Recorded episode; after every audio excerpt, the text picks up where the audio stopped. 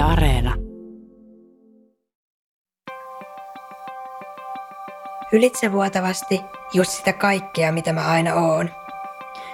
Musta tuntuu, että mun tunneilmaisussa on muita enemmän tasoja. Heräsin kello 4.30 vain huomaamaan, että ahistuspäivät ovat poissa. Ei rinnassa mikään paina. Tunsin semmoista täysinäistä nöyryyttä aamuyön edessä. Hei elämä, täällä taas ollaan. Olinkin jo kaivannut sua. Mullahan on siis leikattu nämä polven koukistajat, eli, eli nämä jänteet, jotka polven sivussa ojentaa sitä jalkaa. Ja sitten kun mä olin siellä sairaalassa, se oli varmaan toinen päivä sen leikkauksen jälkeen. Ja sitten ne halusi tehdä mulle semmoiset yökipsit, jotka sitten maksimoi tavallaan sitä uutta pidennettyä liikerataa, että sitten pakotetaan sitä siihen ääriasentoon, että se sitten liikkuisi paremmin niin sillä kipsillä.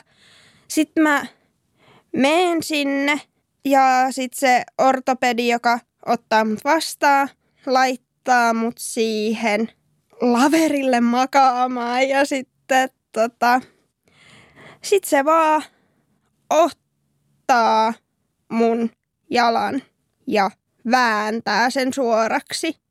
Ja tosiaan se, se on niinku toinen päivä sen leikkauksen jälkeen.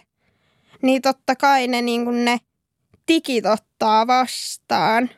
Ja se on vaan niinku sellainen kipuaistimus, että mä en voi tehdä mitään muuta kuin huutaa sillä niinku itkun sekaisesti.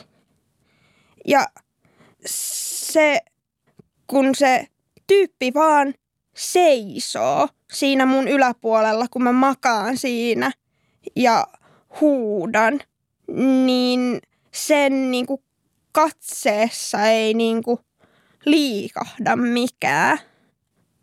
Mä tunsin itteni jotenkin niinku niin arvottomaksi, että sit mä yritän vaan niinku mahdollisimman nopeasti niinku klenkata pois tavallaan siitä katseen alta. Tämä menee niinku edelleen jonnekin tosi syvälle edes selittää tätä. Joo, mullakin jotenkin menee tosi syvälle niin kuin kuunnella tota. Ja sitten erityisesti niin kuin näen jotenkin tavallaan filminä sen, että miten se, minkä näköinen vaikka se lääkäri on ollut ja miten se ei niin kuin reagoi. Ja ymmärrän hyvin, miksi sä tunsit häpeää, mutta, mutta tavallaan se on mielenkiintoista, että miksi sä häpesit, kun sen lääkärin hän olisi pitänyt hävetä, että se ei reagoisi suhun ja sun kipuun. Niin tavallaan, että miten nurinkurinen tämä tilanne on.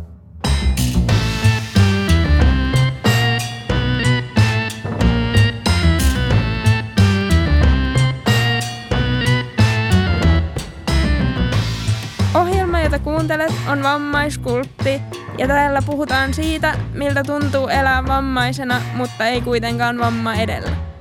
Ja mä oon Jenniina Mä oon turkulaistunut runoilija, jota kiinnostaa elämässä eniten se, mikä on ihmisessä kaikkein haavoittuvinta.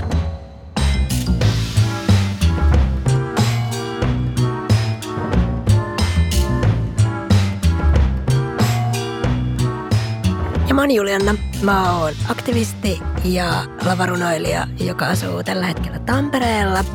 Ja mulla on synnynnäinen CP-vamma.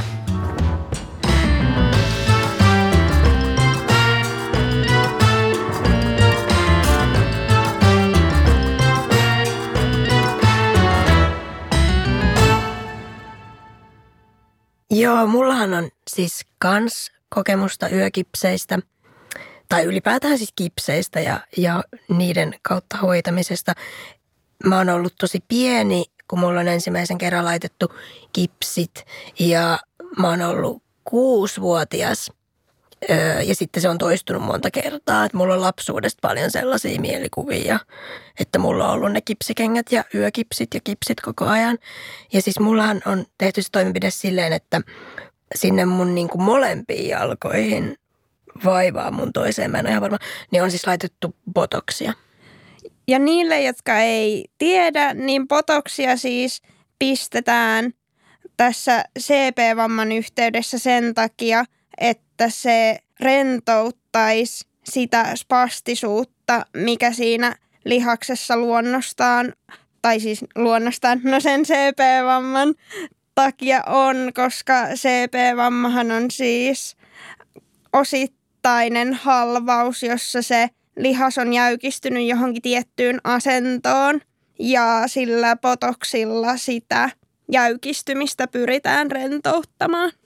Mulla tuli kans mieleen, että mä oon nyt siis niin kuin faskiahoidoissa, joka tarkoittaa sitä, että mun virheasentoja niin kuin manipuloidaan paremmiksi. Ja se tehdään siis niin kuin, se fyssari tavallaan, siis käsin runnoo mua öö, tosi kivuliaasti. Mulla on siis useita virheasentoja tai semmoisia niin virheasento keskittymiä mun kropassa, mm, erityisesti lantiossa ja lonkassa, niin jotenkin se, se on ollut siis kaksi kertaa nyt mulla ja se on vielä muutaman kerran. Ja mä saan siitä niin kuin isommat hyödyt, mitä mä oon ikinä saanut ehkä tyyliin mistään niistä potoksihoidoista tai mistään fysioterapiasta tai mitään. Että se on niin kuin äärimmäisen tehokas, koska sen käsittelyn jälkeen, joka kesti joku tunnin, kun mua vaan runnottiin täysillä, niin sen jälkeen mä pystyin tehdä semmoisen liikeradan mun lantiolla, mitä mä en ole ikinä pystynyt tekemään. Että mä oon luullut, että se ei niin kuin ole mahdollista, että mä käännyn sillä tavalla. Mutta mutta silloin oli silti vaikeaa niin kuin ymmärtää se, että täytyykö tämän sattuu näin paljon. Tai kun mullakin on korkea kipukynnys, mutta kun se tuntui tiiäks niin epämukavalta, niin kuin väkivaltaisella tavalla, että se kipu oli semmoista epämukavaa. Ja silloin musta tuntui vähän, että mun rajojen yli mentiin, mutta mä vaan tiesin, että näin kuuluu tehdä ja mä itse halusin sen. Ja mä oon kuitenkin siis todellakin kiitollinen tuosta hoitomuodosta ja erityisesti mun fysioterapeutille Tampereella, joka joka kerta niin kuin muistuttaa siitä, että tämä saattaa aiheuttaa myös henkisiä niin kuin erilaisia niin kuin fiiliksiä, koska se on niin kokonaisvaltainen se manipulaatio, mitä sille keholle tehdään. Ja sitten tämä mun fyssari jotenkin huolehtii musta tosi paljon, että aina kun mä tuun, niin se aluksi kysyy, että hei, miten sä nyt voit? Ja minkälaisia, että et, onko sut yli itkettänyt tai että mitä, mitä sulle niin kuin kuuluu ja, ja näin, niin se jotenkin myös auttaa mua siinä, että vaikka se on niin raju menetelmä, niin sitten se on turvallinen ihminen, joka tekee sen mulle. Oi, että toi on niin ihana kuulla, niin kuin, että kaikesta tuosta rajuudesta huolimatta sulla on ollut se turvallinen – tai se, joka tavallaan ikään kuin sen lisäksi, että tekee sen hoidon, niin kulkee sun kanssa kuitenkin läpi myös sitä henkistä kokemusta siinä.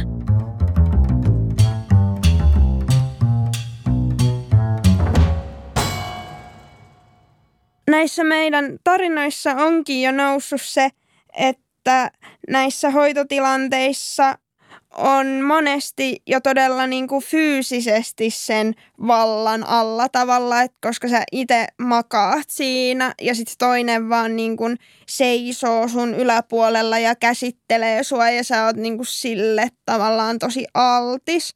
Se fyysinen valta-asetelma ei ole tästä edes se ainut ulottuvuus. Niin, ei olekaan. Mä oon monesti vähän ehkä kauhistellut, kun mä oon lukenut mun fysiatrisia lausuntoja ja, ja muutenkin lääkärin lausuntoja tai ortopedin lausuntoja. Ja jotenkin se tuntuu siltä, kun lukisi jotain vikalistaa, koska siellähän on nimenomaan niin kuin ne, ne sellaiset, että no tämä tyttö on tuosta kohdasta ihan vinossa ja toi homma ei onnistu ja toi on vähän vaikeaa. Ja sitten tämä CP-vammaisuus liittyy muuten tähänkin ja se ei oikeastaan vaan olekaan tuossa oikeassa jalassa, vaan se on tässä ja tässä ja tässä. Niin tuntuu siltä, että, että kun mä luen niitä lausuntoja, niin tavallaan mä hetkeksi unohan, että se ei ole totuus. Että se ei ole mun totuus, että vähän on niin kuin paljon muutakin. Mutta mä oon nuorena tosi paljon kärsinyt, kun mä oon lukenut, tiiäks, niin kuin teininä niitä lausuntoja. Ja sitten mä oon luullut, että, ne ihmiset ei näe mua minään muuna kuin, niin kuin vikalistana. Mutta esimerkiksi just kun sä viittasit aluksi siihen, että CP-vammaisuus on niin kuin, että siinä ne lihakset on osittain niin kuin halvaantunut monesti. Mähän en vaikka esim. tunnista itteeni tällaisesta niin kuin faktuaalisesta kerronnasta. Että eihän mä niin kuin mieti silleen, että niin, olen ö, osittain halvaantunut, koska minulla on CP-vamma. Vaikka se kuinka lukisi siellä lääkärin papereissa, niin just tämä, että kun ei se ole mun kokemus musta, eikä varmaan mun läheistenkään kokemus musta, mutta silti se ristiriita, että se niinku lukee siellä ja se aiheuttaa tosi monenlaista niinku fiilistä. Joo, ollaan paljon puhuttu sun kanssa siitä niin kuin vieraudesta ja semmoisesta tunnistamisen vaikeudesta, mutta kun se ei ole tavallaan pelkästään edes sitä, vaan se on just se jonkinlainen ikään kuin paikantumattomuuden kokemus, että kun se just, että onhan ne faktoja, mitä siellä lausunnoissa lukee, mutta kun ne on faktoja vaan silloin, kun mua tarkastellaan sen lääketieteellisen katseen läpi, että ei ne, vaikka mä elän itsekin siinä kehossa, joka on osittain halvaantunut, niin eihän se tavallaan, miten se välittyy, se kaikki, mitä mun kehossa tapahtuu, niin siihen mun kokemukseen, niin eihän se kuulosta samalta kuin siinä niin kuin lausuntoihin kirjoitettuna. Niin sen takia se tuntuu aina niin radikaalilta jotenkin lukea sitä sieltä, koska siinä ne, kun ne vaan irrotellaan semmoisiksi niin kuin fyysisiksi puutteiksi tai sitten ehkä myös ylitoiminnaksi jossain kohtaa, niin nehän on paljon hallitsevampia. Ja sitten myös se, että totta kai mä ymmärrän senkin, että jokainenhan meistä elää semmoisten niin kuin tunteiden kanssa, että miten mä paikannun tähän niin kuin normiin, että oli se sitten niin kuin se kokemus sukupuolesta tai, tai siitä, että, että no samaistunko mä tähän mun ammatti-identiteettiin tai mitä tahansa tämmöistä, että jokainenhan joutuu itseään paikantamaan, mutta mut se ehkä, että miten, miten se jotenkin suhtautuu tähän niin kuin vammaisena elämiseen, niin on se, että sit ne on jotenkin usein tosi konkreettisella ja radikaalilla tavalla läsnä, koska just se, että, että se ikään kuin – vähän niin kuin fyysisesti asennetaan meihin sen kosketuksen kautta se tietty tapa katsoa, koska siis yleensähän kosketus on semmoinen asia, jonka pitäisi kertoa tosi paljon, mutta semmoinen niin kuin kliininen kosketus, kumihanskat kädessä, niin eihän se kauheasti kerro mitään, mutta sitten se kuitenkin samaan aikaan kertoo ihan todella paljon – ja sulla on semmoinen jotenkin hirvittävä merkitys, lataus ja ääniraita sit siitä sun kehosta, että no mitä kaikkea tässä nyt voidaan nähdä.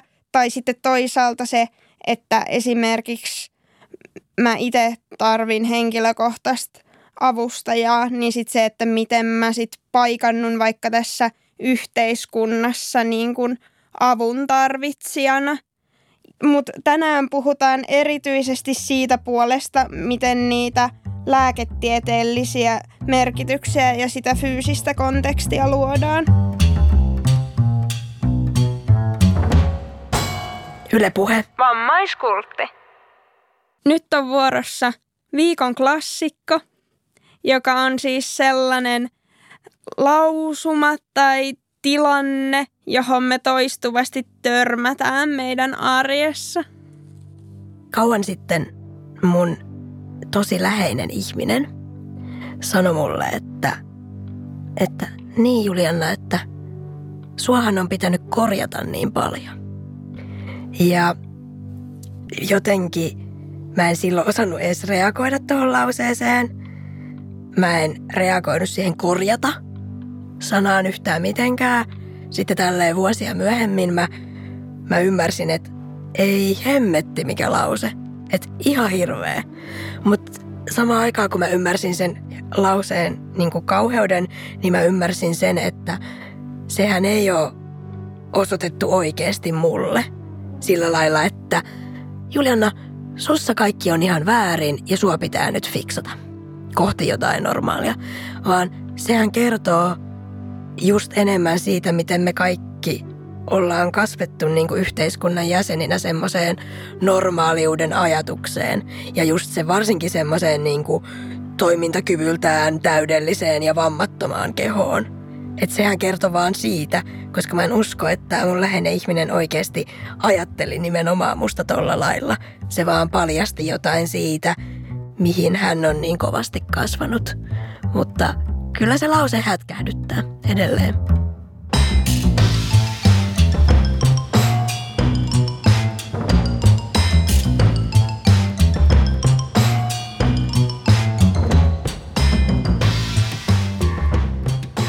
Tänään meillä on vieraana Kati Sarvela, hammaslääkäri, terapeutti ja taiteilija. Tervetuloa. Tervetuloa munkin puolesta, Kati. Kerro vähän lisää itsestäsi. Kuka oot ja mitä teet? Mm, mä mietin tätä taiteilijaa, niin mä ehkä koen itteni olevani enemmän tietotaiteilija ja tietokirjailija. Ja sitten mä mietin tätä terapeuttia, niin mä oon saanut terapeutin koulutuksen, mutta tällä hetkellä mä kuitenkin koulutan enemmän kuin olen terapeutti. Eli mä koulutan tämmöistä traumainformoitua näkökulmaa yhdessä muutaman muun terveydenhuollon, sosiaalihuollon ja koulualan ihmisen kanssa.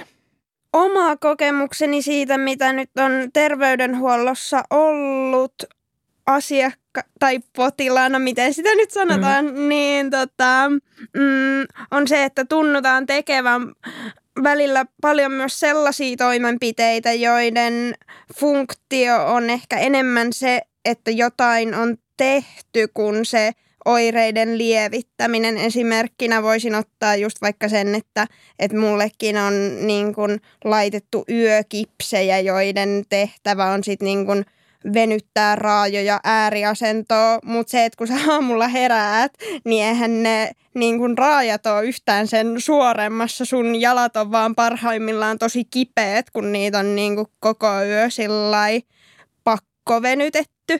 Niin mitä mieltä sä oot tästä, että onko tämmöistä asennetta? Joo, munhan on tietysti tosi vaikea ottaa kantaa noihin varsinaisiin toimenpiteisiin, koska mä oon hammaslääkäri. Mm. Että kuinka hyödyllisiä ne on, niin siitä en osaa sanoa. Mutta niin kuin tulee vaan mieleen, että onko tässä oikein kommunikaatio onnistunut sen lääkärin ja niin kuin sinun välilläsi. Sinustahan se oli kysymys nimenomaan, sä puhuit. No siis joo, toki nämä on mun omia henkilökohtaisia kokemuksia, mutta et, et laajemmin tässä nyt on ehkä myös kyse semmoisesta niin ilmapiiristä, että mikä on tavallaan se, että millaisella asenteella just vaikka lääkäri niin kuin katsoo, että, että voi tavallaan niin kuin suhtautua siihen potilaaseen, että voiko ne toimenpiteet vaan sanella ja koska sehän se esimerkiksi mul, tai niin kuin kaikille lapsille, joille ne toimenpiteet tehdään, niin niinhän se menee. Ja. Joo. Mä ajattelen jotenkin, että tässä traumainformoidussa näkökulmassa on todella tärkeää tämä niin kuin potilaskeskeisyys, että potilasta kuunnellaan, kun tehdään toimenpiteitä. Eli että kyllä mä näen, että, että onko tässä niin kuin mä sanoin jo aikaisemmin, että onko tässä joku vuorovaikutuksen ongelma, että kyllähän ne toimenpiteet niin kuin pitäisi minun mielestäni edetä sillä tavalla, että yhteisymmärryksessä jollakin tavalla. Eli äh, tärkeä osa niin kuin ihmisen hoitamista ja toipumista on mun mielestä tämä, niin kuin, tämä vuorovaikutussuhde myös, että se vaikuttaa siihen. Mm, tähän varmaankin, mulla tuli tämmöinen, kun sanoit, että näitä on tehty lapsena, itsekin kuulun tähän mm. joukkoon, että on tehty lapsena kaikenlaisia toimenpiteitä, niin silloin just se, että totta kai varmasti se lääkärin kommunikaatio on ensisijaisesti mennyt vanhemmille tai huoltajille mm. ja sitten huoltajat on niin kuin kertonut mulle, että nyt tehdään näin, niin myös jotenkin se, että millainen polku se vuorovaikutus on, että kuka on sanonut mitä ja miten mun vanhemmat on vaikka perustellut mulle jotain asioita tai, tai toisinpäin, niin kuin minkä ikäinen on ollut, niin sekin tietenkin ehkä vaikuttaa. No kyllä varmaan ikä vaikuttaa mm. aina. Ja sitten ylipäätään se turvallisuuden kokemus, että millä tavalla se lapsi kokee olonsa turvalliseksi, että kyllähän me joudutaan, niin kuin näin hammaslääkärin näkemään, joudun tekemään välillä toimenpiteitä, jotka saattaa olla valitettavasti joskus kivuliaita lapsille, mutta tärkeää on jotenkin se, että, että se lapsi kokisi itsensä mahdollisimman turvalliseksi ja että, että sitä kokemusta ja tunnetta jälkeenpäin sit yritetään auttaa sanottamaan jotenkin yhdessä vanhempien kanssa ja yhdessä hoitohenkilökunnan kanssa, mutta toki paljon on myös vanhempien vastuulla, että eivät aina eh, niin kuin henkilökunta ole niin kuin valitettavasti resursseja tällä hetkellä niin aina tehdä niin paljon sitä sanottamista kuin sitä lapsi ehkä tarvitsisi kumminkin. Että vanhemmat joutuvat niin kuin tukemaan tässä tehtävässä.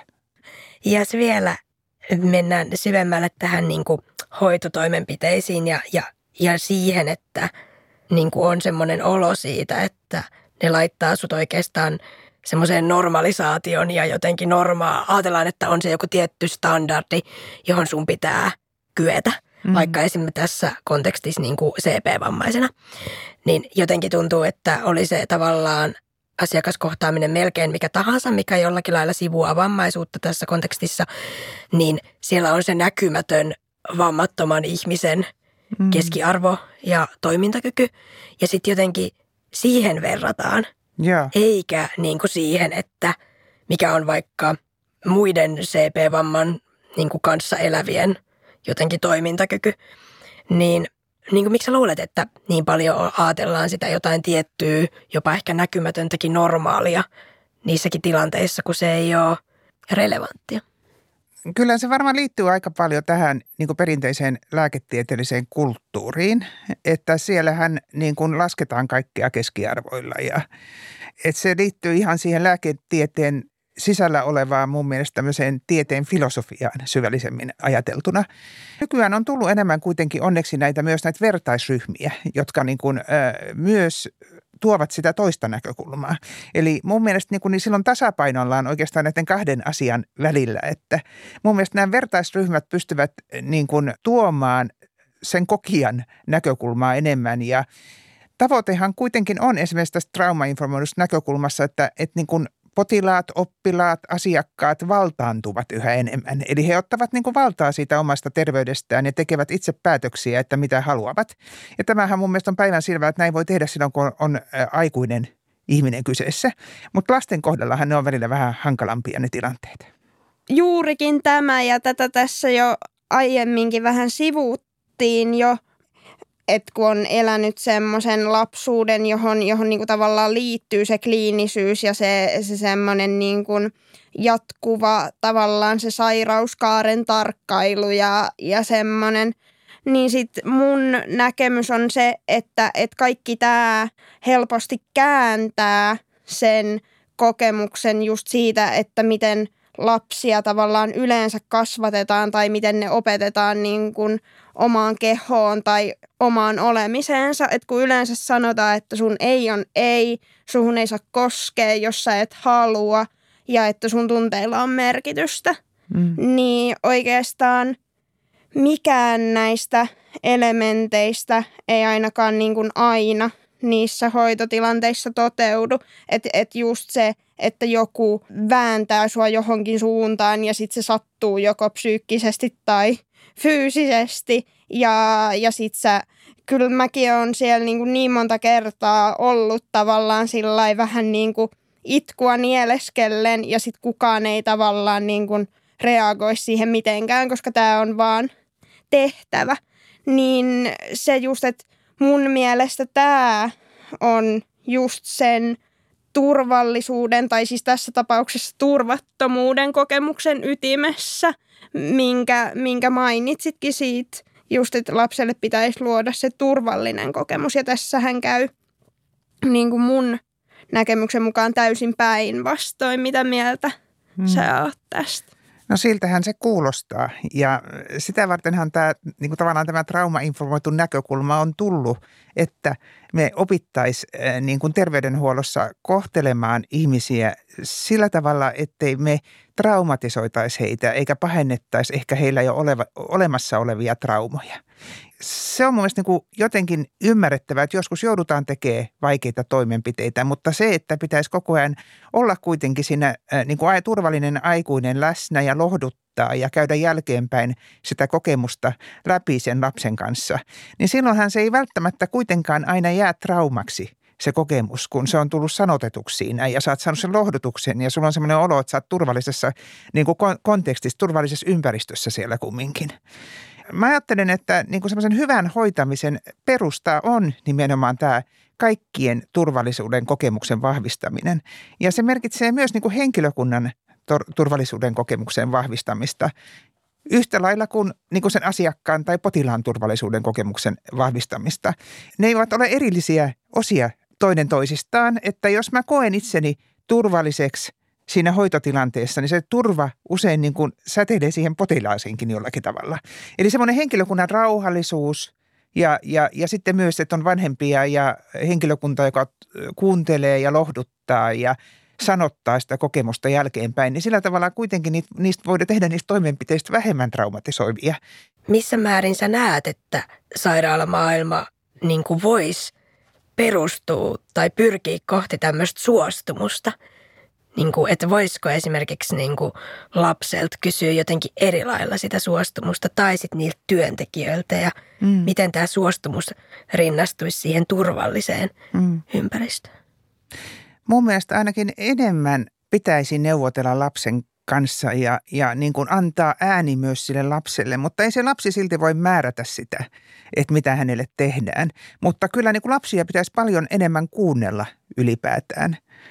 Että meillä on vähän ollut semmoinen kulttuuri, että ulkoisesti niin kuin hoidetaan kaikki, mutta ei ole niin kuin sitä semmoista tukea ja turvaa annettu, mitä ihminen kuitenkin tarvitsisi siellä niin kuin niiden hoitotoimenpiteiden äärellä.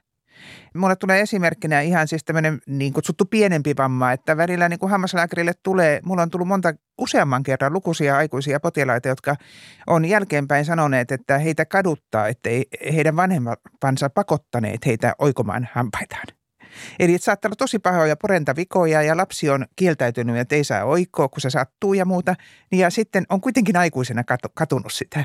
Eli että nämä asiat ei ole ikinä sillä tavalla mustavalkoisia. Mutta enemmän varmaan pitäisi niin kuin lapsia suostutella ja keskustella niiden kanssa ja kertoa, että on ehkä nyt pakko kuitenkin hoitaa, mutta, mutta niin enemmän niin kuin olla sitä yhteistyötä sen lapsen kanssa. Niin kuin, että kun eihän se lapsi voi tietää, niin noinhan siinä sitten käy, jos kuunnellaan lasta. Että eihän se lapsi osaa välttämättä sitä kokonaiskuvaa ajatella. Mm. Mutta tavallaan se ongelmahan siinä onkin ehkä just enemmän se, että – sitten kun sairaalamaailmassa sulla jää tavallaan kaksi vaihtoehtoa tai ylipäätään semmoinen niin kuin paineenalaisessa tilanteessa, että joko ihminen reagoi sillä, että se vähän niin kuin jähmettyy siihen tai sitten se yrittää jotenkin aktiivisesti pyrkiä siitä pois. Ja mä oon ehkä aina ollut se, joka, joka niin kuin enemmän on vaan sillä, että no, että jos mä oon vaan ihan hiljaa ja hissukseen, niin mä pääsen mahdollisimman äkkiä pois. Mutta sitten mitä on niinku muiden kanssa just puhunut tästä, siis semmoisten, jotka on kans joutunut lapsuuttaan viettämään terveydenhuollossa, niin he on sitten ehkä ottanut sen toisen defenssivaihtoehdon sieltä ja sitten jotenkin vaikka tosi paljon niin kuin laittanut vastaan, mutta sitten kun just se kulttuuri on ehkä ollut tosi semmoinen, että nämä asiat on vaan tehtävä ja se, se niin kuin tunne sivuutetaan, niin mm. niin sittenhän, siitähän se tavallaan tulee, että et vaikka se toimenpide olisi ehkä tehtävä, mutta se, että sit jos ei reagoida siihen, että minkä takia se lapsi tavallaan niin kuin alkaa purkamaan sitä vaikka tosi aggressiivisesti ja akuutisti, niin sehän siinä on se ongelma, eikä se varsinaisen toimenpiteen tekeminen.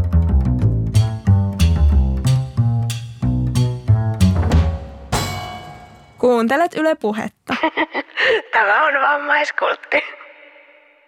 No tässä nyt on jo laajasti puitu sitä, että tämä voi olla tosi traumaattinen tämä sairaalaympäristö – niin miten sä sitten lyhyesti määrittelisit, että mitä niin kuin trauma tai traumatisoituminen oikeastaan tarkoittaa?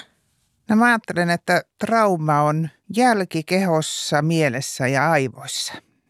Ja sitä traumaa ei määrittele läheskään aina se tapahtuma itsessään. Eli että, että eri ihmiset traumatisoituvat eri asiasta. Joku asia, mikä jollekin voi olla trauma, niin se ei ole välttämättä toiselle trauma. Et enemmän sen niin kuin, äh, määrittelee se, että miten sä pystyt jälkikäteen niin kuin, äh, tavallaan yhdistämään sen sun omaan kokemusmaailmaan sen tapahtumaan. Eli miten sä pystyt sen sanottamaan. Et jos se tapahtuma ylittää sun puolustusmekanismit, niin, niin se jää niin kuin sanottamatta ja se jää semmoiseksi tavallaan niin kuin haamuksun mieleen, joka tulee välillä kummittelemaan aina. Eli se sanottaminen on kuitenkin hirveän tärkeää. Et, ja, ja se sanottaminen tapahtuu nimenomaan lapsella, lapsella se tapahtuu aikuisen kanssa yhdessä. Vielä se, että traumoihin on saattaa usein liittyä tämmöistä dissosiatiivista oireilua myös. Mm. Ja, ja niin kuin itsekin on siitä kärsinyt ja jonkin verran kärsin edelleen. Ja on vaan todennut, että se on niinku semmoinen asia, jota on jotenkin tosi vaikea niin selittää semmoiselle ihmiselle, jolla ei siitä joko niin kuin kokemusta tai sit muuten ymmärrystä ole, mutta mä ehkä sanoisin lyhyesti, että se on niin kuin jonkinlaista semmoista niin itseyden kokemuksen tavallaan menettämistä, semmoista niin kuin aktiivista yhteyttä siihen, mutta miten sä tämän dissosioitumisen tai dissosiaation tai dissosiatiiviset oireet niin kuin tässä trauman yhteydessä määrittelisit?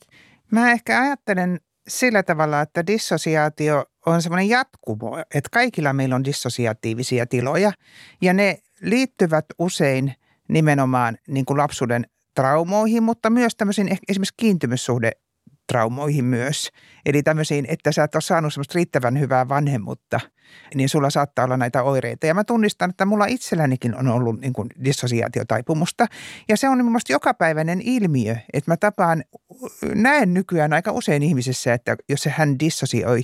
Mutta se ei ole aina siis negatiivista, että se voi olla myös positiivista. Että silloin kun me ollaan esimerkiksi flow-tilassa – niin me dissosioidaan usein. Mutta silloin meillä niin kun on kyky tavallaan niin kun säädellä sitä meidän dissosiatiivista tilaa, eli me päästään pois sieltä silloin, kun me halutaan.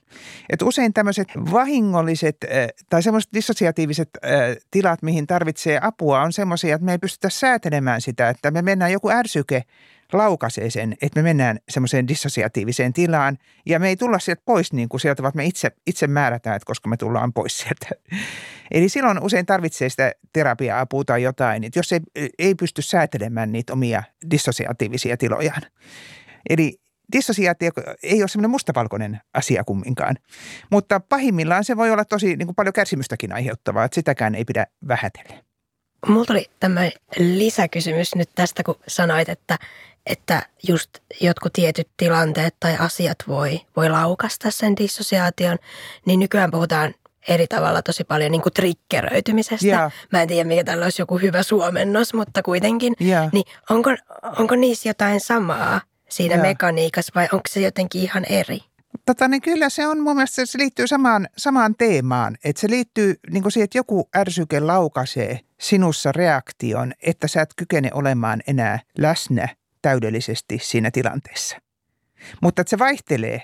Toiset pystyy jonkun verran kuulemaan, mitä puhuu ja muuta, ja jotkut menevät niin kuin täysin pihalle, niin kuin, että se on liukumo.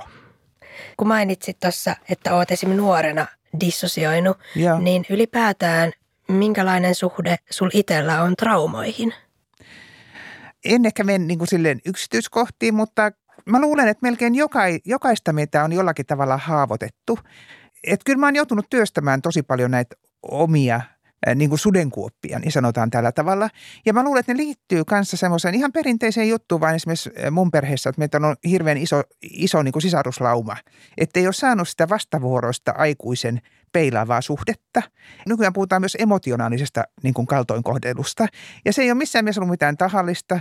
Ja sillä tavalla, että se vaan helposti tapahtuu silloin, kun on suuri perhe. Ja sitten sä voit olla ehkä jotenkin psyykkäiltäsi vielä herkkä ja sitten sit voi tulla tämmöisiä trauman oireita ihan tämmöisestä emotionaalisesta laiminlyönnistä. Hirveän monilla on tämmöisiä lapsuuden haitallisia kokemuksia, jotka voivat ilmetä traumaattisena stressinä. Ja mitä enemmän sulla on näitä näit erilaisia hai, hai, niin kuin kaltoinkohtelun tai laiminlyönnin muotoja, niin sitä herkempi sä oot erilaisille fyysisille sairauksille ja mielenterveysongelmille ja väkivallalle ja oppimishäiriöille ja muille. Että, että se on niin kuin sillä tavalla mä ehkä ajattelen, että jokainen meistä on peri, perimiltään haavoitettu jollakin tavalla, enemmän tai vähemmän. Ja että näistä asioista pitäisi enemmän puhua. Just sen takia, että me käännettäisiin tämä niin kuin enemmän tämmöiseksi muodonmuutokselliseksi yhteisölliseksi kasvuksi. Joo, musta kans tuntuu, että se yleinen ilmapiiri ehkä tuppaa enemmän ajattelemaan niin, että jotkut traumatisoituu enemmän kuin jotkut. Ja. Ja, ja varmasti siinä on osittain jotain totta, mutta just se, että mä uskon, että kaikki me kannetaan jonkunlaisia traumoja. Ja. Ja me sitten tajutaan niiden mittakaava ennemmin tai myöhemmin. Ja. No, miten traumojen kanssa sitten oppii elämää? Ahaa, minkäköhän näkökulman mä tähän keksin. Siis miten traumojen kanssa oppii elämään? Mä ajattelen, että niiden kanssa oppii elämään sitä kautta, että hankkii itsetuntemusta. Ja hankkii tunnetaitoja, tietoisuustaitoja, hakee tarvittaessa apua työnohjauksesta tai terapiasta, että ymmärtää sen, että ei tarvitse olla niin kuin itseriittoinen. Että jos omat voimavarat ei riitä, niin hakee sitten apua. Kyllä. Musta tuntuu, että itsekin niinku pitkän prosessoinnin jälkeen musta on tullut jonkinlainen niinku terapia-evankelista. et, et siis ei pelkästään nimenomaan, niinku, että, että hakeutukaa kaikki nimenomaan terapiaan, mutta siis tämmöisen niinku terapeuttisen työskentelyn ja itsetutkiskelun näkökulmasta, niin mun mielestä niinku jokainen tarvii sitä, koska se, tai kun nykyään ollaan niin kiinnostuneita siitä – toimintakyvystä ja hyödyn maksimoinnista, niin mun mielestä se, jos mikä on tavallaan hyödyn maksimointia, että perehtyy niihin omiin psyykkisiin resursseihin ja reagointitapoihin ja näin poispäin. Mutta sitten vielä semmoinen kysymys, että, että meillä on ollut tapana siis meidän sekä niin kuin vammaisilta että vammattomilta vierailta kysyä tämmöistä niin kuin vammaisbarometria. Ja kun itsekin mainitsit sen, että, että niin kuin traumat voi pahimmillaan vammauttaa ja sanoit, että sulla itselläkin on ehkä jonkinlaista traumataustaa, niin miten niin kuin vammautetuksi oot elämän aikana itsesi kokenut vaikka nollasta sataan? Mm. Tuo on vaikea kysymys kanssa. Tota, niin mä itse mietin itse asiassa ennen kuin tulin tänne sitä, että, että mulla on niin kuin kaksi kertaa tehty syöpädiagnoosi ja mulla on leikelty ja mutta on poistettu yksi varvas. Että, ja sitten mä mietin, että missä vaiheessa mä kokisin itseni vammaiseksi jotenkin. Ja mä mietin, että tämä yksi varmasti se ei vaikuta mitenkään oikeastaan siihen. Mutta, mutta että, missä vaiheessa, eikö se aika huvittava se, missä vaiheessa mun jalkaterä otettaisiin tai polvesta tai reidestä, niin missä vaiheessa mä kokisin olevani jotenkin vammautunut. Niin musta tuntuu, että loppujen lopuksi mä ajattelisin silti olevani vaan Kati Särvelä, vaikka multa otettaisiin koko jalka pois. Ja toki mä sanoin, että ei se varmaan helppoa olisi ja toisi kärsimystä, mutta kyllä me niin kuin ennen kaikkea ollaan kuitenkin ihmisiä – mun mielestä, eikä se tavallaan määrittele se meitä, että miten iso se on se, niin kuin se fyysinen vamma meissä jotenkin. Joo, mun mielestä toi on tosi niin kuin hyvä muotoilu ja mun mielestä sitä voisi ehkä niin kuin jokainen itselleen tykönään tehdä tämmöisen niin kuin ajatusleikin vaikka mm. just tosta, että, että no että miten vammaisen se sitten niin kuin tekisi musta, että, että missä se raja menee. Mun mielestä mä jotenkin yeah. sytyin tolle yeah. ihan tosi paljon. Yeah. Joo, samoin tämmöisenä niin kuin kotiläksynä kaikille, että pohtikaa näitä eri tulevaisuuden kuvia ja mitä jos niin, kuka mä sit oisin ja oisinko mä silti ihan vaan mä, mm. vaikka puuttuisikin jotain. Joo, mutta mä luulen kanssa, että se va- vaatii just sitä ehkä semmoista kimmosuutta ja sitä yhteisön tukea ja muuta. Että ei se kaikille ole helppoa kumminkaan, että jos jalka lähtee onnettomuudessa, että se on suitsa, että en mä ole mikään vammainen. Että se on niin, kuin niin monista tekijöistä kiinni myös niistä yksilön ominaisuuksista ja millainen koulutustaso on ja millainen ympäristö ja kaikki, että että ihminen tarvitsee tukea, jotta pystyy niin kuin hyväksymään itsensä ihan semmoisena kuin on. Mä mietin kanssa tota, koska kuitenkin itse on syntymävammainen, mm. syntymästä asti diagnosoitu CP-vamma, niin munhan kokemus vammaisuudesta on ihan eri mm. kuin että mä yhtäkkiä vaikka kolarissa Mm. ää, halvaantuisin. Joo, Ja tietenkin se voi vielä käydä, koska se Mm. voi käydä kelle tahansa. joo. Mutta mä oon paljon pohtinut sitä, että kun itse on jotenkin, totta kai myös kipuillut sen vammaisuutensa kanssa Mm. ja jotenkin, että miten mä oon niinku identiteetissä sen kanssa ja näin. Mutta et oishan se silti paljon hankalampaa, jos mä just yhtäkkiä vaan vaikka menettäisin mun Mm. kävelykyvyn. Joo. Ja se suhde niin kuin traumoihin, että, että nyt mä voin puhua niistä tietyllä tasolla, mutta mut silti annan niin kuin krediittiä niille, jotka oikeasti kokee sen todella hankalaksi, jos, Mm. jos yhtäkkiä tulee halvaannus tai Mm. muuta. Mm. Että on niin kuin pohtinut paljon sitä, että mun trauma on siksi erilainen tästä. Niinpä. Ja että tavallaan Joo. ei halua arvottaa eikä sanoa Joo. kaikille, että sunkin pitäisi nyt vaan jotenkin, jotenkin Joo. niin kuin olla siinä identiteetissä Mm. yhtäkkiä tosi nopeasti. Mm. Niin, koska nimenomaan, että totta kai se olisi meille niin kuin ihan samanlainen ikään kuin semmoinen just yllättävä vaikutus, että meille nyt sanottaisiin, että ei vitsi, sulla on tämmöinen tulehdus ja sun käsi pitää amputoida. Niin totta kai se niin kuin jollain tapaa ehkä luo sitä pohjaa, että, että niin kuin kehon suhde siihen omaan minäkuvaan ei enää tunnu jotenkin sillä tavalla niin staattiselta, Mm. että, että se olisi jotenkin sit niin äärimmäinen uhka se, että se nyt sitten taas muuttuisi jotenkin se Mm. kehonkuva. Mm. Mutta totta kai se niin kun, sitten niille ihmisille, jotka sen yllättäen kokee, niin se tulee tavallaan se koko niin kun, iskun voima sieltä kerralla, koska siellä ei välttämättä ole sitä tavallaan sitä pohjaa, mutta sitten tämä on taas ehkä mun mielestä se yksi asia, mikä niin kun niissä keskusteluissa näkyy, jos joku ihminen käyttäytyy jotenkin säälivästi tai näin, niin on just se, että koska hän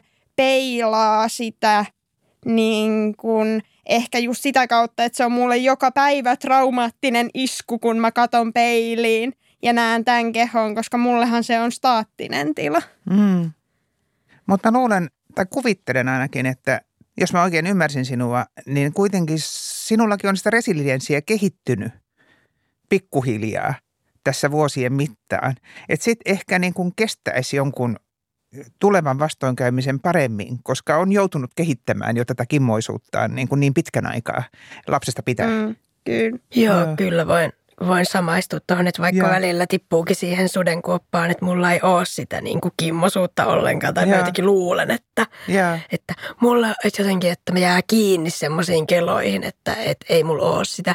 Ja sitten sen tajuaakin ehkä vasta, kun joku toinen sanoo, että sullahan on sitä ihan sikana, koska Joo. sitä on niin kuin, varsinkin tälleen CP-vammaisena, niin sitä on vaadittu multa tai että sitä on vaan pitänyt löytyä jostain ja, sitä jotain suomalaista sisua tai mitä vaan, niin kuin, että tavallaan se on ollut se ainoa homma, niin kuin, että se vaan pitää kaivaa sieltä, ja, koska just ei se, ei se vammaisena eläminen ole varsinkaan mun teinipäiväkirjoissa mitenkään ruususta, niinpä.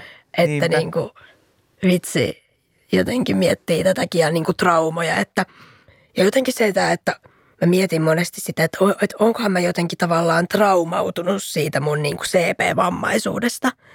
Tai silleen, että voiko mä kokea sen jotenkin traumaattisena. Ja sitten mä mietin, että en, en koe sitä itsessään traumaattisena, mutta just ehkä ne kaikki toimenpiteet, mitä on tehty, mm. niin muistaa ne ihanat hoitajat ja muistaa vanhemmat, jotka mua tsemppas, mm. mutta sitten myös muistaa sen, sen pelottavan hetken, kun ei silti oikein tiennyt, että mitä mulle tehdään. Mm. Ja kun multa ei aina kysyttykään, että nyt mä kosken sun jalkaa, mm. Ja sitten sit sitä väännettiin. Ja, Niin tavallaan ehkä noi on ollut omia jotenkin ja. haavoittamaan mun kuvaa itsestäni. Mä toivon, että tulevaisuudessa just tämä niin tavallaan, tavallaan traumatietoisuuden lisä, lisääntyminen terveydenhuollossa niin auttaa siinä, että enemmän kysellään niin kuin lupia esimerkiksi, että sopiiko, että aloitetaan ja koska aloitetaan. Ja niin kuin mulle tulee ihan mieleen niin kuin tästä omasta työstäni se, että, että, niin kuin, että hammaslääkäri voi aj- ajatella sillä tavalla, että joka päivä mulla käy traumapotilaita vastaanotolla, vaikka mä en tiedä.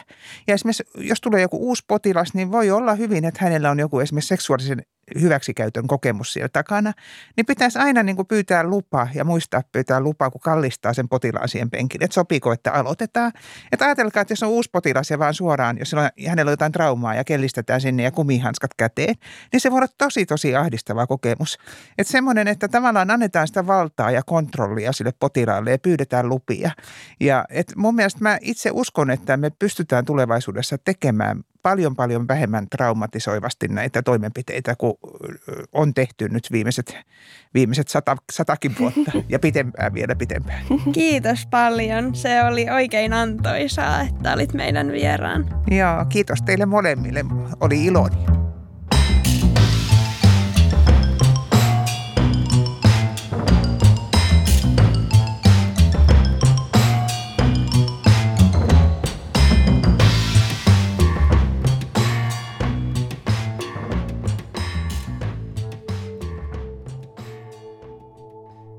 Moderni lumikki. Sen tenniskassissa vain välttämättömimmät. Eikä hellyys kuulunut niihin. Päätyi lasiarkkuun lepäämään tuo. Lumikin suudeltavan kaunis lopullisuus. Ja kuitenkaan, milloinkaan ei voi kukaan jähmettyä täydellisyyteensä. Huhhuh, olipas kyllä intensiivinen haastattelu. Jotenkin nämä on semmoisia asioita, jotka menee niin tunteisiin, että tässä saa melkein jo miettiä, että mistä tässä oikein puhuttiinkaan. Tai siis, että vaikka eihän me nyt helpoista aiheista olla täällä puhuttu, mutta kyllä mä silti sanoisin, että kaikkein vaikein aspekti tavallaan tätä mun vammaishistoriaa ikään kuin on just ne semmoiset turvattomat tilanteet, joita on ollut sit liittyen just siihen kliiniseen ympäristöön ja se, että miten se kaikki on niin kuin vaikuttanut minäkuvaan ja siihen, miten kokee itsensä. Joo, mäkin huomaan, että mulla meni jotenkin tosi syvälle jonnekin mielen syövereihin ja tällä hetkellä on ehkä vähän vaikeaa olla läsnä, kun vielä uiskentelee siellä jossain trauma- ja medikalisaatiomeressä. Mutta just kans toi, että siksi tämä on niin iso teema ja haastava teema, koska mäkin on kuusivuotiaasta asti niin kuin eka muistikuva siitä toimenpiteestä niin kuin kipsien kanssa, niin sehän jo asettaa mulle niin pienenä lapsina tavallaan ne raamit, niin kuin, että millainen tyyppi mä oon miten, miten mut nähdään niin kuin vammaisena, niin, niin siksi tämä menee niin, kuin niin kauhean syvälle, että koska mä oon ollut aika, mä en muista tarkkaan minkä ikäinen mä oon ollut, mutta mä oon verraten aika myöhään tajunnut, miten medikalisaatio on lävistänyt koko mun elämäntarinaa ja mitä se tarkoittaa mulle. Mutta kyllä siinä omassa prosessissa just tämän niin kuin kehonkuvan suhteen ja – ylipäätään sen oman olemisen suhteen se suurin oivallus on ollut nimenomaan se, että sitä lausunnoissa mainittua kehoa ei ole koskaan ollutkaan olemassa. Siis tässä mun kokemuksessa. Että se on kyllä faktuaalisesti olemassa, jos mua katsotaan lääketieteellisenä – objektina.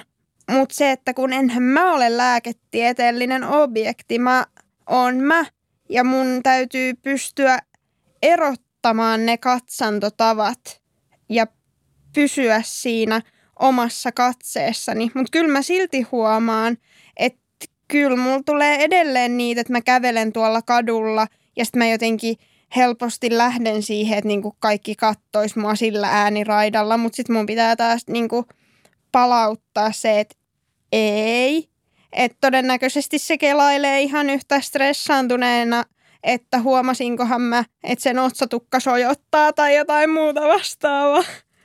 Joo, mä voin kyllä tässä vaiheessa sanoa, että mä oon vielä aika, mä oon ehkä keskivälissä sitä mun matkaa niin kuin ymmärtääkseni, että se lääketieteellinen kirjoitelma ei ole totuus musta. Koska mä en tiedä. Mä en tiedä, miksi mä oon senkaan vielä aika tälleen kesken. Mutta siinä on paljon pureksittavaa. Ehkä, ehkä muu vaikuttaa, että se on silleen mustaa valkoisella. Niin sit musta tuntuu, että se on niin kovin virallista. Mutta jotenkin se, että vaikka se on virallista lääketieteellisessä tai Kelalla tai jossain, niin senhän, eihän, eihän se nimenomaan ole mä ihmisenä mun arkipäivässä, mun tunteissa tai mun läheisten kanssa. Mutta mä huomaan myös, että mäkin teen tota, että kun mä kävelen kadulla, niin mulla on oikeasti semmoisia ajanjaksoja, että mä mietin vaan, tiiäksä, että vitsi, että huomaakohan noit mä oon vammanen. Tavallaan myös siksi, että mitä sitten vaikka ne huomaisikin. Mutta mut jotenkin, tiedätkö, se, että niinku, tuntuu, että se lääketieteellinen niinku, fakta yhtäkkiä olisi kaikkien päässä ja sitten se ne jotenkin kattois mua, ne ventovieraatkin ihmiset sille, että mutta tossa kävelee tommonen diagnoosi kasa. tai niinku, että se on tosi niinku, se kuulostaa niin typerältä, kun sen sanoo tälle ääneen, että ei kelaa tolleen joskus joinakin päivinä. Mutta mä oon silti tosi ylpeä, että mä oon oikeasti alkanut ymmärtää sen, että oli, se, oli kyse sit mun psykoterapialausunnoista tai tai mun cp liittyvistä lausunnoista, niin ne on vaan jotain osia totuuksista, mutta ei ne ole ikinä sitä kokonaista, koska sen kokonaisen totuudenhan vaan mä päätän ja muodostan.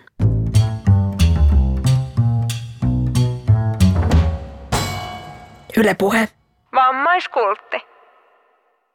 Niin kuin tuossa haastattelussakin puhuttiin, niin ehdottoman suuri merkitys on ollut niillä läheisillä ihmisillä, jotka jaksaa vahvistaa sitä, että, että miten hyvänä ja kauniina he mut näkee, mutta myös sit ihan oikeasti se, että mulla on ollut ihan todella hyvä terapeutti, johon mulla on niinku todella syvä luottamussuhde, niin se, että sit on oikeasti raalla psyykkisellä työllä myös itse itselleen opettanut uudelleen niitä ohjelmointeja sen toisen ihmisen tuella, niin se on myös todella keskeistä. Ja ilman sitä terapiaprosessia en myöskään olisi se ihminen, joka on nyt. Mä kans komppaan tota läheisten tukea. Musta tuntuu, että mun on ollut oikeasti aika vaikea sanottaa sitä vaikka mun perheelle. Silloin nuorempana ja teininä, kun näitä on kipuillut, että kiitos kun ootte tässä ja kiitos kun tuette mua, vaikka teette niin kuin tai kun siinä on ollut se, että mä aina jotenkin on ajatellut, että eihän ne vammattomina ihmisinä voi tietää, miltä tämä tuntuu. Tämä medikalisaatio ja traumat jotenkin siitä. Niin silti mä oon opetellut sanoa niille, että kiitos, että, että ootte siinä. Ja, ja mä haluaisinkin palata noihin traumoihin. Kati sanoi, että traumat ei välttämättä ole niin kuin aina negatiivinen kokemus, että niistä voi – löytää jotain hyvää ja, ja voimauttavaa. Ja mä oon ehdottoman samaa mieltä, että niistä voi jälkikäteen löytää jotain hyvää ja voimauttavaa, mutta mulla on kyllä oikeasti ollut tosi paljon työstämistä sen kanssa, että silloin kun mä oon keskellä sitä traumaa, oli se nyt mikä vaan, ei liittyen vammaisuuteen tai liittyen vammaisuuteen, niin silloin mä en löydä Mä en pysty löytämään sieltä sitä jotain kultahippusta tai jotain muuta auringonsedettä. Vaan silloin mä vaan mietin, että tämä pitää nyt runnoa läpi. Ja se kun mä sanon, että se runnotaan läpi, niin se tarkoittaa mulle silloin sitä, että siinä ei kyllä hirveästi mikään hyvä tunnu. Vaan että se vaan niin kuin, se vaan kestetään läpi. Joo, traumakeskustelussa on tavallaan tosi olennaista se, että mistä puhutaan. Se, että, että jos puhutaan siitä, että niin kuin mäkin mainitsin ton, että, että kuinka paljon se niin kuin pitkä terapiaprosessi on opettanut, niin totta kai siitä voi olla sillai kiitollinen, siunattu, onnellinen, mutta se just, että, että sit jos joku tulee mulle tavallaan sanomaan siinä hetkessä, kun vaikka lävähtää just jotkut takaumat päälle ja, ja näin, niin et, et, no mut et muista nyt hei, että et hyvääkin on ja sillä niin kuin, että et kiitollisuuden kautta tyylisesti, niin se on jotenkin tosi häilyvä se raja siinä just, että, että lähteekö se niin kuin voimaantumisen tematiikka helposti kutistamaan sen sen hetkisen kokemuksen raadollisuutta. Joo, löydän myös itseäni tosta, että miten mä välillä itse jopa niin puhun itselleni vaan sitä mantraa, että Juliana, että sä oot selvinnyt tästä, tästä ja tosta ja syntynyt vielä keskosena ja kuule, elämän kortitkin oli vähän huonot, mutta sä selvisit, niin, niin sehän on myös, liittyen mielenterveyteen, niin sehän on myös todella niin kuin, voi olla aika vahingoittavaakin puhetta. Että se, mikä tavallaan on näkökulma mulla on tähän kaikkeen, myös niin kuin niiden traumojen kanssa elämiseen, niin on se, että on vaan äärettömän rehellinen itselleen niistä tunteista. Että silleen, että, että no jos mä en tänään löyä tästä mitään positiivista, enkä muuten huomenkaan löyä, niin ei se haittaa.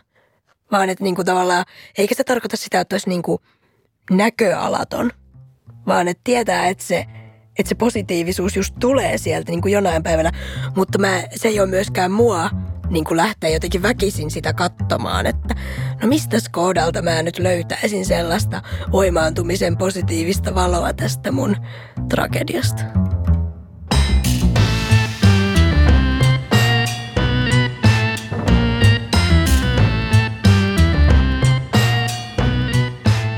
Kuuntelit vammaiskulttia. Jos jokin näin mietityttämään tai ylipäätään haluat kysyä meiltä jotakin, lähetä sähköpostia osoitteeseen vammaiskultti at gmail.com tai laita viestiä Instassa, josta löydät meidät nimellä Vammaiskultti.